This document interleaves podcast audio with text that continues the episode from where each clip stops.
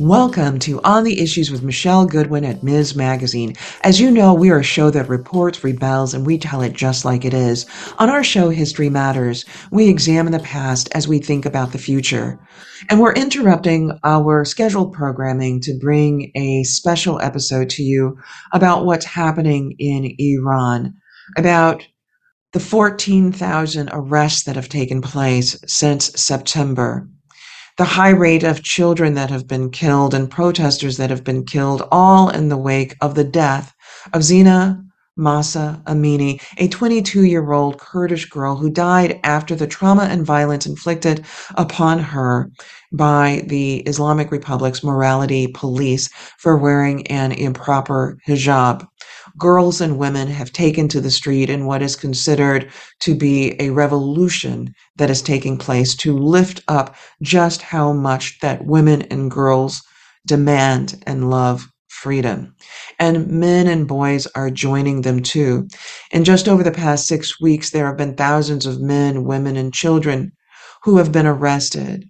According to the UN, over 14,000 of them have been arrested defending human rights and uplifting the voices and concerns of women and girls. And so, joining me on our episode today to help unpack what's happening is Dr. Yalda Hamidi, who's an assistant professor of gender and women's studies at Minnesota State University in Mankato. She identifies as a feminist, a mentor, and storyteller. She works on feminist issues and is from Iran. And I'm also joined by Dr. Parmis Khatibi, who's engaged in solving some of the most pressing issues of our global economy and who's deeply involved in what's happening in Iran right now, lifting up the concerns of girls and women domestically in the United States, but bringing attention to the issues that are taking place in Iran. She's one of the leading experts in mental health and wellness services and is a clinical specialist at the University of California Irvine Medical Center, as well as a clinical adjunct professor for the University of California, San Francisco, in the School of Pharmacy at USC. Join me now as we unpack what is a very disturbing uh, aspect of what is taking place in Iran. But as you'll hear from my guest, as well, there is a silver lining in terms of women and girls standing up for themselves and demanding a change. Parmis and Yalda, it is really an honor to be with you and in times that are really so painful, right to the gut that I wish more people internationally were paying attention, that more people were paying attention to in the United States. You know, Iran is its is experiencing its largest, its most significant civil rights movement since the revolution in 1979. And Parmis, I'm wondering if you could perhaps help to level set and share a little bit about what what's going on. Sure. So, um, thank you, Michelle. So, you know, right now, Iran is experiencing its largest civil rights movement, as you said, since 1979. And this was all sparked by the death back in September of Zina Mahsa Amini. She was a 22 year old Kurdish girl who died after trauma and violence inflicted by Islamic the Islamic Republic's morality police for wearing an improper hijab. And what that means is that they have these morality police that basically are walking around the streets in every city in Iran. And if you don't have your ankles covered or you have a piece of hair out, they will come and educate you. And so it depends sometimes on the type of education um, these girls will or women will get. And unfortunately, this time, um, she died in their hands after all the trauma and the violence that they inflicted upon her. And I think this is basically 43 years of pain and suppression that that everyone just had enough. And now there's this large and the first time ever women's led uh, civil rights movement in Iran and anywhere in the country, actually. You know, one of the things that one sees in all of this is that there's been violence inflicted amongst upon the women and the men who are protesting, who are trying to defend the honor of uh, the death of uh, Zina. You know, how have you been affected by this? I am very involved in the Iranian community, not only Southern California, but um, abroad as well. And I think everybody I know knows somebody oh, a second or third degree of difference that has been inflicted by this, or has been a family member that has passed away, um, or has been held captive um, by the morality police or the police for protesting. So um, I've been blessed to not have anyone personally in my own family, but I know so many friends whose family and friends have been inflicted upon by this regime. Yalda, I would like to pose that question to you too, and also get your sense about what's happening on the ground and why we should be paying more attention in the United States. Thank you, Michelle, for having me here. It's an honor talking to you in this very painful moment. So, one thing that I would like to mention is that this moment, uh, in all its glory and pain that it offers us, encapsulates all my understanding of the history, the very long history of Iranian feminism. This moment has politics of feminism that really stands out to me. It's not just about repression against women. It addresses the issue of ethnicity, which is somehow similar to the issue of race in the United States. It speaks to the history of trauma that we all have been through with the Islamic regime but also the history of trauma in Iran goes beyond this regime because we had some sort of the similar sort of trauma with the previous regime that used to pronounce themselves secular and modernizing, but actually imposing rules on people's bodies similarly. And the other thing that really stands out to me for years, you have heard from our supposedly representatives in United Nations that we do not have a queer community. And in this moment, the Iranian queer community are coming out and advocating for their rights and just performing in front of the embassies and everything. The Iranian community with disabilities are coming out and talking for the right of disabled people. Uh, and one other thing that really stands out to me is the um, social class issue in this matter. You see people not just from upper class Tehran, middle class Tehranis, but also from all sorts of neighborhood in the metropolitan metropole of Tehran, but also across the city from rural areas, from uh, smaller towns coming out and shouting for women life freedom. I think this moment is is going to tell the world about who we are and what we stand for, and also what we have gone to. I have all my family back in Iran. And uh, something that's really important to me is the history of trauma. The trauma is not just a person getting shot or a girl experiencing police brutality. The trauma is in the eyes of all the teenagers who feel threatened and feel not respected. The trauma is my friend who was on the plane from Tehran to uh, Toronto, and the plane, we're talking about the plane being shot. So it's the trauma of us not knowing whether or not this government is going to protect our right of citizenship. Uh, and let me just acknowledge that the shooting of the plane was accidental, but it doesn't take away from the trauma that we all endured.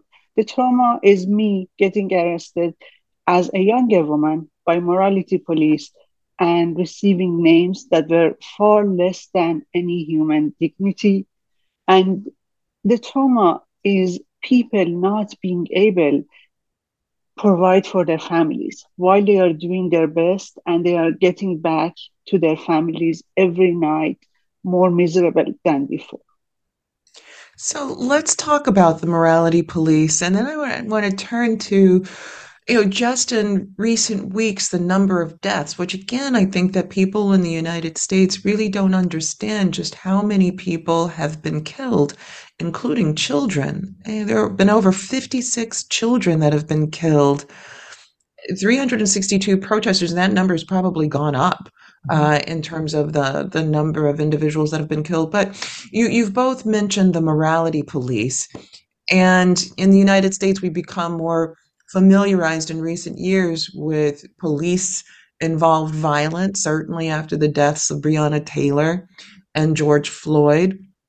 Uh, and similarly to the kinds of protests that erupted in the United States after the killing of George Floyd, we see some of that, you know, a version of that, different, but still um, in Iran taking place.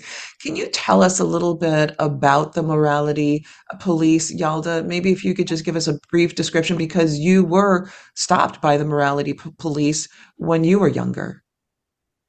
Uh, so let me just say that the Iranian feminists underground and Iranian cyber feminists sometimes do not use the term morality police because they would want everybody to know that there is no morality involved. It's just repression. So I'm uh, talking about police brutality in its most cruel version that you can imagine. And of course, it has so much with what's happening in the world and what's happening in this country against the community of African American people. Uh, but also, it's the police that was put in place initially to make sure to enforce hijab rules. And uh, when we talk about hijab, we also need to have a broader perspective. There are 1 billion Muslims living in the world and not everybody in this Muslim community wears hijab or considers hijab as part of their faith. And I also would like to highlight that so many of the girls and women who are burning their hijab in the streets of Tehran and protesting are not uh, against Islam. In fact, so many of them are believers. So it's not the issue about the religion. I would like to highlight that this police is a police, just a police. And the issue is about police brutality, not enforcing moralities and not enforcing Islamic Sharia rule, because so many of the jurists would disagree with them. But they also do not pay attention to all the opposing voices that there is among Iranian clerics and uh, while I was arrested by them, it was, I believe, in How the summer of you? 20. Were, were, were, how old were you? Were you in your 20s? Your uh, teens? Uh, I, I, I think I was 30, 30 mm-hmm. when I was, uh, and, and I was not exactly arrested. So there were the three of us, my husband and his cousin and I, and we were going shopping.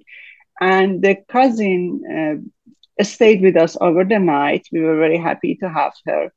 And at the end of her sleepover at our house, we wanted to take her into shopping. And then all, the three of us were heading into her house. And uh, it's very funny because I've been working with Islamic uh, ruling on women's body for many years, even before I leave my country and uh, live in the United States. So at that time, the first question that the police asked me was like, have you read anything on hijab? I just looked into her eyes and I was like, probably more than you can imagine. But what's the point of that?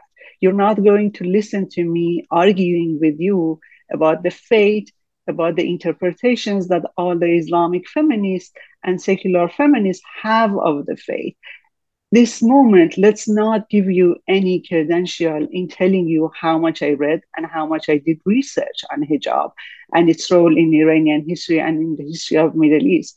Let's just stay with the fact that you have power over me and you're interrogating me all the inappropriate questions. So one of the questions she would ask me was, what's in the handbag of your guest? And I was just puzzled. How should I know? And the second comment she made if she was an honorable woman, she was not at your house. And nothing in that moment, it was a moment that my brain stopped working. And it took me years to process through the trauma and pain that that moment caused, that she was accusing me of so many things that I was not, being an immoral person, and implying that good moral person would go to the stuff of her guest and just expose a woman's belonging for just acquiring that kind of morality that they were looking for. It was a mm. very and, and and you know this experience my experience was very mild and minor they let us go after about half an hour but that experience remained with me and i want you to think about all those women and all those girls who have been asked inappropriate questions immoral questions. Those women those girls are moral agents on the ground. They are screaming for their agencies and they are implying and they are actually exposing the police. So in their honor i i really agree with them that we shouldn't be using the term morality sure. police because because this police is actually right. void of any morality. And I understand your point with that. So I want to turn to you, uh, Parmis, just about that because it is a term that is being used, and there's this sort of sense that there is. So, so I completely understand that that it is a term that's being used uh, inappropriately by those who are wielding it, right? Because there's an assumption by what they do that they are creating a more sort of moral society or they're sort of uh, two people that is are perceived as being immoral. So parmis uh, can you tell us just a little bit about why this is going on? What's behind this kind of policing? And do you think that with the protests that are taking place now that a change will come yeah. So, um, Michelle, it's oddly enough, if you go back to 1936, when the Shah's father was um, in power, there was a dynasty in Iran back then. He didn't allow women to wear a hijab. He thought it was unmodern. So, during that time, up till the revolution, Iran was very modern. I mean, women, women were in all uh, forms of power and political government. Um, they were wearing mini skirts. They were wearing swimsuits. So it's a very modern, very westernized country. When the revolution occurred and between 1979 and 1990, that's when the morality police, or I'll call it the guidance patrol, that's another term that's used for it sometimes, that was formally set up. Um, there was a great deal of pressure on women, often by just people on the streets or by random members of the police forces. Um, and this is completely focused on women. And it's really an example of how the states will take women's rights and abuse them. And in this particular case that we talked about, it was a young woman who died as a result of simply not wearing her veil correctly. And that triggered um, a lot of people in Iran who are already feeling a great deal of grievance against the way that the state has been handling their economic futures and their ability to feel a sense of liberty um, and exercise their rights. And I think that's the reason why this guidance patrol, um, morality police has become such a target um, and the upset that we're seeing sweep through the country. Now, with that being said, we've gone too far to turn back. So, um, the reprimands of stopping not only in the US and across the world and in Iran, all of these rallies and protests for putting to amplify their voices is because there has to be some type of regime change. The, you know, I, I compare the people of Iran kind of like the government of Iran is North Korea and the people of Iran are South Korea. There is no ideology that matters matches one another. Um, and they can't turn back because I feel like if they do stop or turn back, the reprimands are going to be so much more harsher by this government on them. Um, and the people I've spoken to in Iran have just said amplify our voices because when internet is available and they can hear um, and see all of our posts on social media, it just gives them more power to know that there's support for them to keep moving forward and demanding change. So, Parmes, I want to follow up because people then would wonder, based on what you've said, the governments like North Korea and the people are like South Korea. How does this government get into place? How does this government sustain? I mean, people in the United States really are so far removed. Can you help to explain that? Um, how do, well, you know, when the revolution occurred, I mean, there's, you know, some people will say it was the C- doing of the CIA in the US. I mean, there's so many theories about why this revolution occurred. Um, I don't want to go down the political aspect of it, but Yalda, you're more than welcome to turn in. But, you know, when you suppress your people, when you cause fear towards them, when you do things that, when you lead by fear, um, and cause so much suppression. That is how they've stayed in place. And unfortunately, if you don't have, you know, the military, the police on the side of the people, what do they have to fight with? Just stones. You know, where are stones going to do against all the ammunition they have? Um, so that's just how they stayed in place so long. So it's just so remarkable to see all these women and young girls chanting death to the dictator, taking off their hijab, walking in the streets, and not caring what the reprimands are, because these are this is a generation generation that grew up on, you know, Instagram, social media, TikTok. So they see freedom in the other side of the world and they want that. And there is no hope for them in Iran. So they have nothing to lose in that sense by fighting now um, for regime change.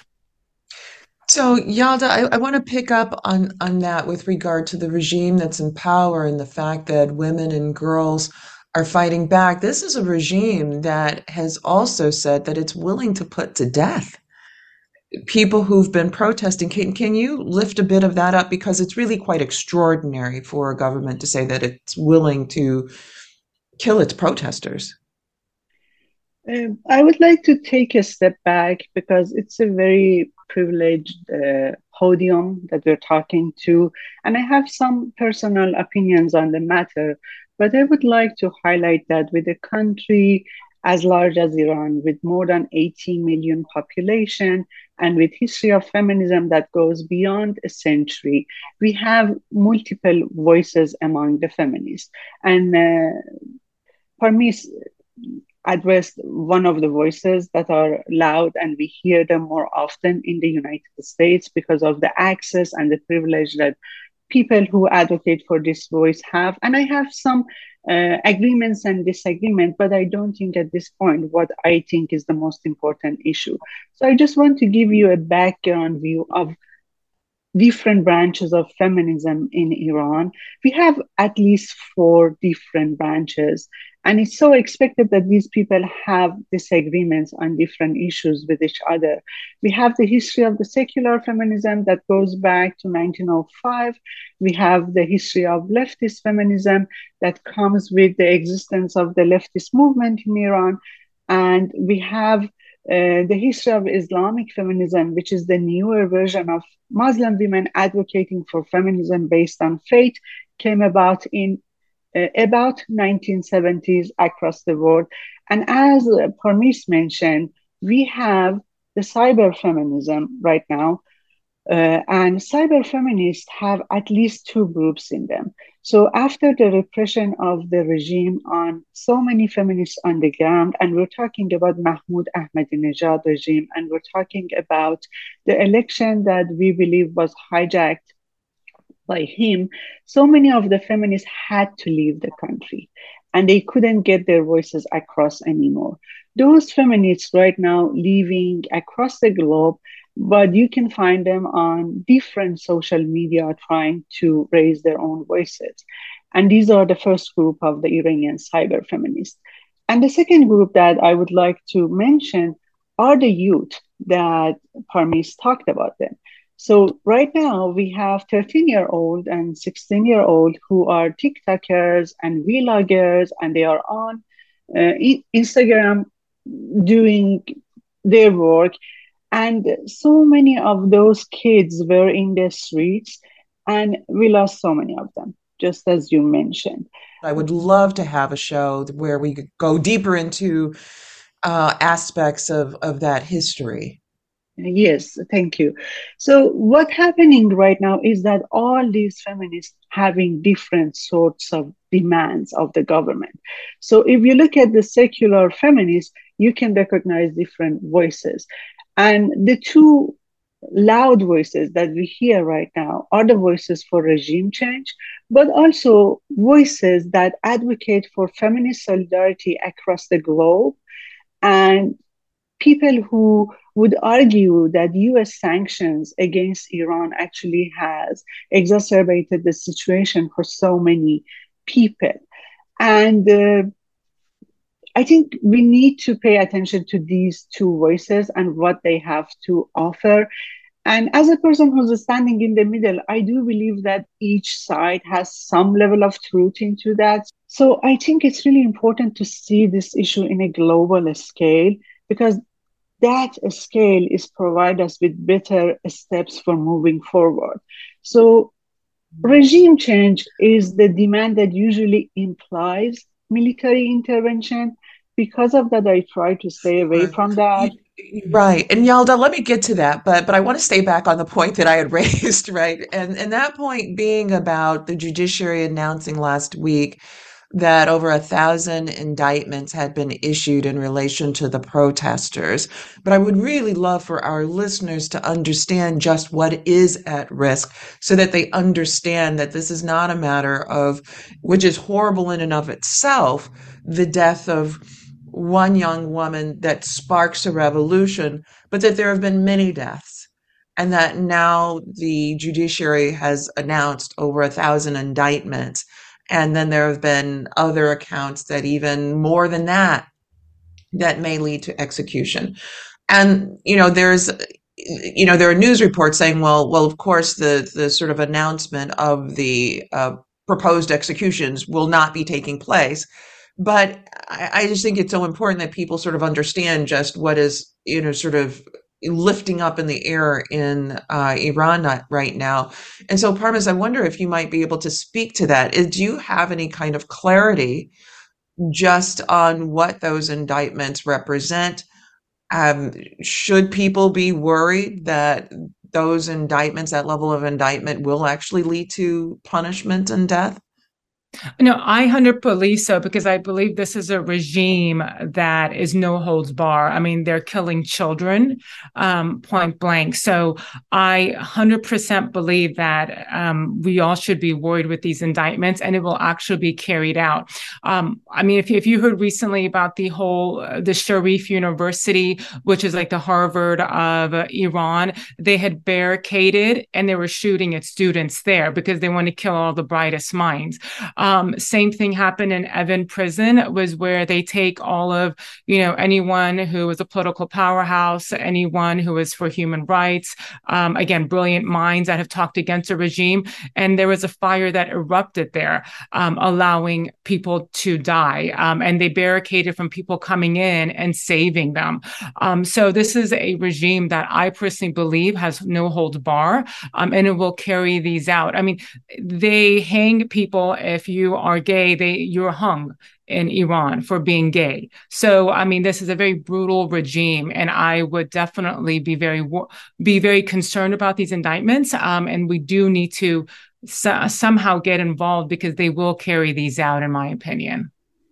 And then, just to clarify for our listeners, so um, we know that there have been over a thousand indictments. Um, there was a United Nations report that got conflated with some of this, which said that as many as 14,000 protesters have been arrested and over the past six uh, weeks, which is quite significant and speaks back to what both of you were saying, Parmis and Yalda.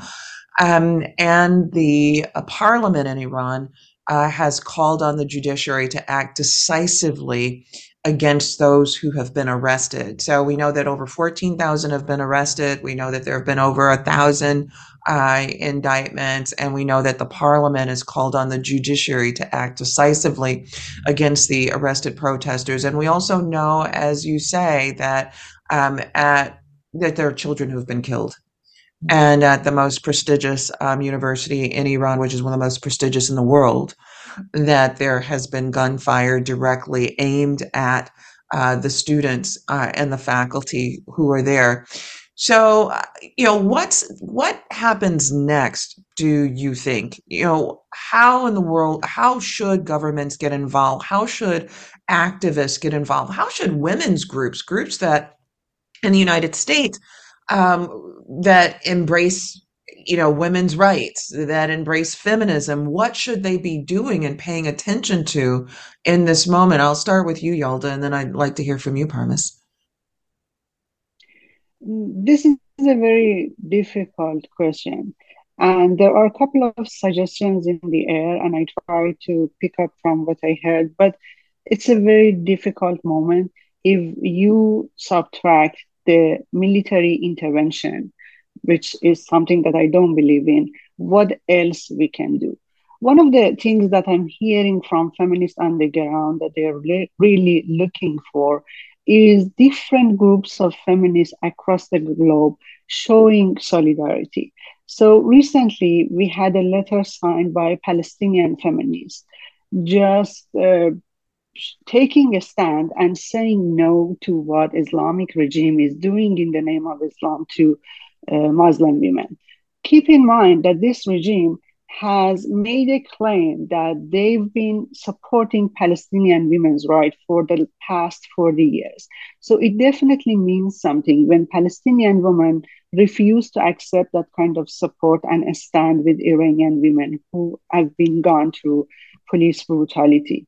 We have seen uh, marches in the streets of Kobani and all the cities that you wouldn't think of necessarily, but women are showing up and just disowning this regime and dishonoring what they are doing in the name of Islam. I would like to actually, on top of feminists, encourage all the Muslim world to please come out and lend us your voices and say no to what's happening in the name of religion, because we know that this is not a religious issue. And uh, what else is to do. I know that there are abolitionist feminist uh, groups working on different issues. Some of them are located in California. Some of them are trying to get internet to the hands of people in Iran. And I know that there are technical ways, and governments can do things, and corporations can do things. For example, because of the sanctions, people can never use their iPhones in full capacity in Iran. I'm one of those people. Whenever I travel to Iran, there used to be problems with using different apps on my phone. So, one of the things that I can ask for, and I think is useful, is removing those kind of sanctions so people on the ground have access and can get their voices and demand and can tell us what's exactly necessary for them in this moment.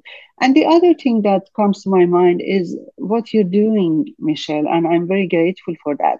Get the voices across. Let people know what's happening, and let's not keep our eyes from what's happening because, just as Parmis said, it's a huge brutality, and there is no way that we can ignore that and leave Iranian people alone with a government that holds no moral at this point for just moving forward with some of these criminalization and indictments. Uh, the other thing that I want to talk to more academic audience who are hearing my voice is that know that this moment is the moment of trauma and thanks to our sister feminists we know a lot about students who deal with police brutality and come to class know that the Iranian community in America and across the world, and I'm talking about students, graduate students, are coming to your classes with trauma. Please, please, please be there for them. Uh, provide accommodation. Know that the trauma changes the brain, and you cannot have the same expectations of your colleagues and of your students. And one mm-hmm. of the mm-hmm. other things that I would like to see happening on the ground is different opportunities for Iranian scholars who would like to leave Iran immediately. I'm serving on the Global Education Council on my campus, and I would like these councils and these DI committees to move fast and provide uh, funding for people who need to leave the ground immediately journalists, feminists, academics who has who experience trauma and their lives has been threatened by the government. Yalda, I, I really appreciate you mentioning the coming back to the matter of trauma and coming back to the issue that it threads globally And there is a very large uh, expatriate um, Iranian um, community all around the world, right? Um, and including in the United States. And there are friends, uh, our students, our colleagues. And I really appreciate your mentioning that, you know, the matters that are going on back in Iran are those that touch them deeply. Parmis, I'd, I'd like to turn that question to you that I, you know, started with, which is, you know, what what are the next steps? What what can be be done? What should people have on their minds and and be doing, looking to do? Well, I think um, for I've had so many people ask me this question: What can we do to help? being here one is just to keep raising your voice you know your voice is powerful and keep raising it and tell people to stand with you um, secondly, you know, we're all global citizens. And I think um, showing your sol- solidarity by sharing a message of why you stand with the women of Iran is very uh, important. Um, third, I would say, you know, attend events where you learn about oppressed communities. There's no way to learn about human rights violations than attending events that talk about that are going to actual areas, even within the US, that are oppressed communities or marginalized communities. That's very important. Um, you know, and, sh- and share posts that you see on protests so other people um, in your community can know about it as well. And then, you know, donate or support human rights organizations. And I think a lot of times we think, oh, something is happening um, abroad, it doesn't affect us here. But I, I firmly believe that what occurs globally affects us here locally. And we've seen that in so many ways. So I think it's important for us here, wherever you are, is to get involved in your local community. Um, and also don't forget to reach out to your elected officials and let them know, because if you don't speak up and don't have a voice, no one will know what you're, you're fighting for or what you're advocating for. So I think there's just some important things that we all can do to help move it along a little bit better.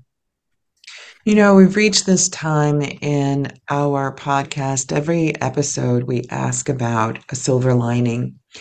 And, you know, it can be heart wrenching, you know, sort of coming from spaces where there's so much that has been broken.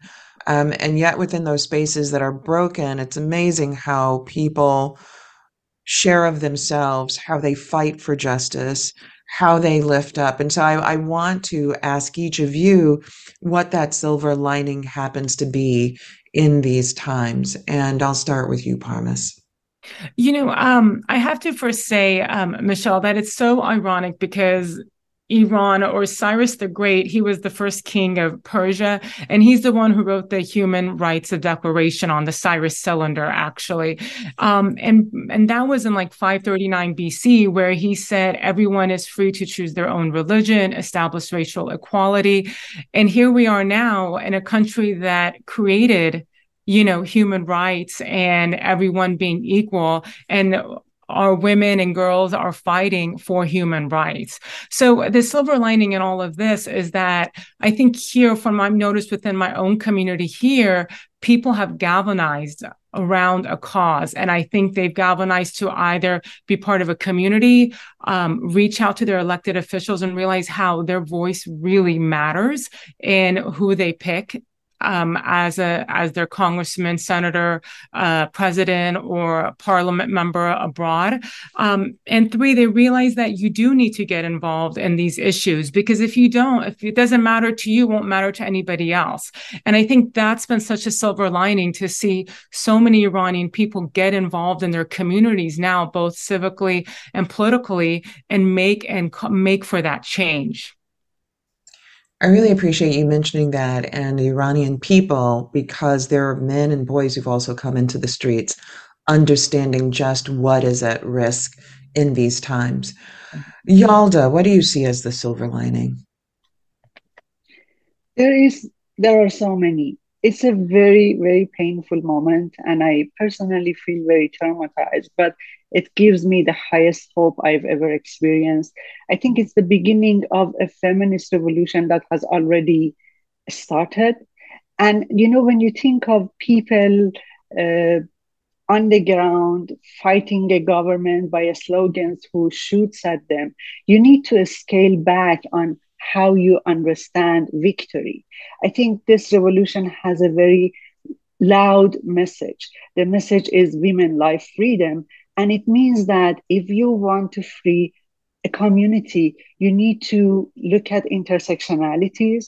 And unless women, and I would say trans women, queer women, women of color, women from different ethnicities, women from the lowest social classes are free.